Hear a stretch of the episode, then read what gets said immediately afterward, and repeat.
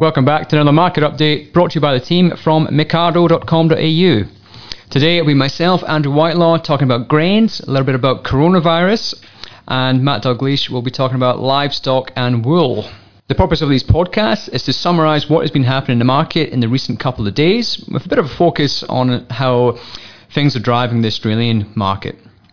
So I'm going to start off with grains, and first and foremost, the most important part is we've got widespread rains throughout much of the east coast. A lot of it in, in areas where they've seen no rain pretty much for about two years, so it's very welcome.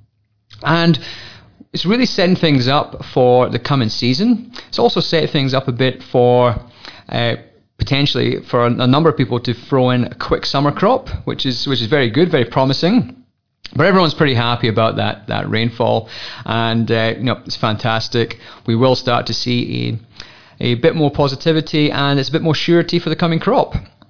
But looking at markets, it's been a really interesting uh, couple of weeks, and largely the market has been seeing a bit of a sell-off, which is basically a lot of uh, speculators pulling out of the markets that have any risk in them, and that's because of the coronavirus.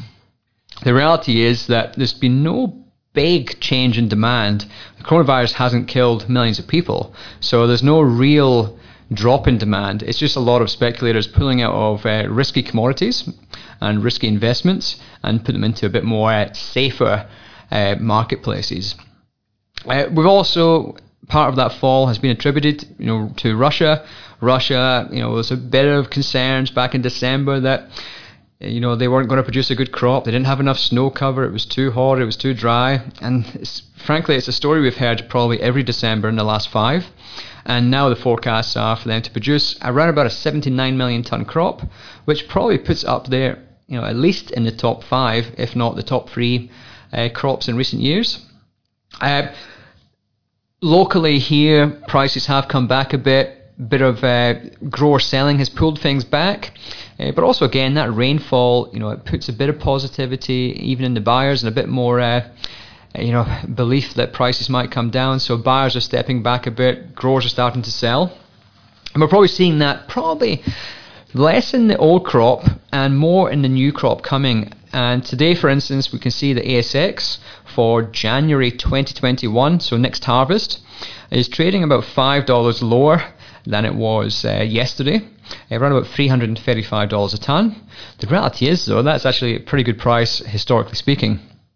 So, really, we've had a few issues around the place. Things are still positive. Prices are still relatively good, not as high as they were a couple of weeks ago. We're, we're a little bit off the highs, but you know anyone who has grain, especially in Victoria, will be doing pretty well with decent yields and uh, decent prices. I think the main thing now is to start looking towards the future. Uh, there are some pretty good uh, prices out there in futures contracts for next year, which you know offer up a pretty good uh, you know starting points for next year's uh, marketing period. I'm going to pass you off to Matt, who's going to cover off on livestock and wool. Yeah, thanks for that, Andrew. We'll jump straight into cattle markets. This week we saw a continued rain event, particularly through Queensland and moving into northern New South Wales, which is great. Uh, that's seen the EYCI continue to, to jump, and in fact, uh, if you look back over the month, we're seeing now over a 100 cent increase for the EYCI, which is the biggest uh, monthly increase we can see going back uh, quite a few years and such that we're getting up to levels now that we haven't seen since uh, 2017 when we were in the last um, rebuild cycle for the cattle market. Um, a couple of weeks back, we did take a look at uh, restocker activity, and um, at that stage, it wasn't really showing the data wasn't showing that um, restockers were fully engaged in the market. But certainly, uh, by the look of uh, movements this week, we might uh, be seeing some restockers starting to step back in.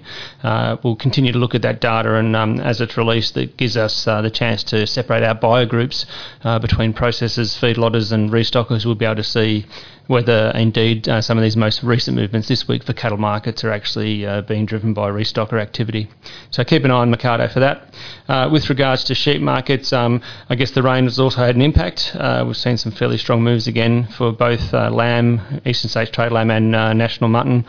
Um, the story with sheep and lamb, though, is a bit of story about the, the rain, of course, but it's also about tight supply, uh, both for yardings and for slaughter. We've seen uh, over the last couple of weeks towards the end of February, we saw significant declines in throughput for uh, the combined lamb and mutton markets across the east coast, and also uh, slaughters dropping away. Uh, it's in, indeed slaughter is down at the bottom levels of what you'd expect uh, on as a range for this time of year.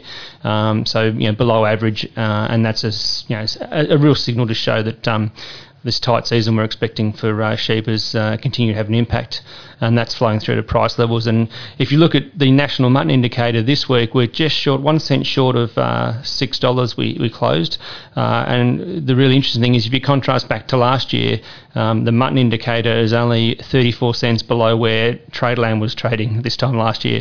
So it's really been a good start to the year for mutton uh, in sheep markets. And uh, by the nature of, like I said, that tight supply and the fact that if we keep getting this rain, we're going to see an incentive to um, to get back in and build the flock as well. Uh, you'll see some of those breeding ewes um, being chased, and that's part of the reason why I think the mutton prices are so high. Um, the wool market, just quickly, uh, we saw a bounce in the wool market, which a couple of players that we speak to in the wool space were a bit surprised by that. It looked like it was European buyers that really led the strong prices there. Um, there were still some concerns around this um, ongoing coronavirus issue in China, and that the last few weeks have been um, weighing on the wool market, but this week we saw a bit of a turnaround, uh, like I said, led by um, more European buyers than uh, the traditional Chinese buyers. But look, anyway, where uh, you get some market stability and an increase in prices is a good good thing for producers. Um, so hopefully that's put a bit of a floor under the wool market uh, going forward from here. But it'll very much depend on what um, happens uh, in the next few weeks with this corona situation over there and how that might be playing out into um, GDP and demand out of China. China. Um, that's it for me, and I'll pass back to you, Andrew. Thanks, Matt, for the update. Hope you all have a good weekend. If you get a chance, leave a like, leave a review on iTunes, share this with your friends and family. The more people listening to it, the better. We don't charge anything for it, so a big favour for us would be to do that for us. Uh, thanks very much. Again, have a safe weekend. Bye bye.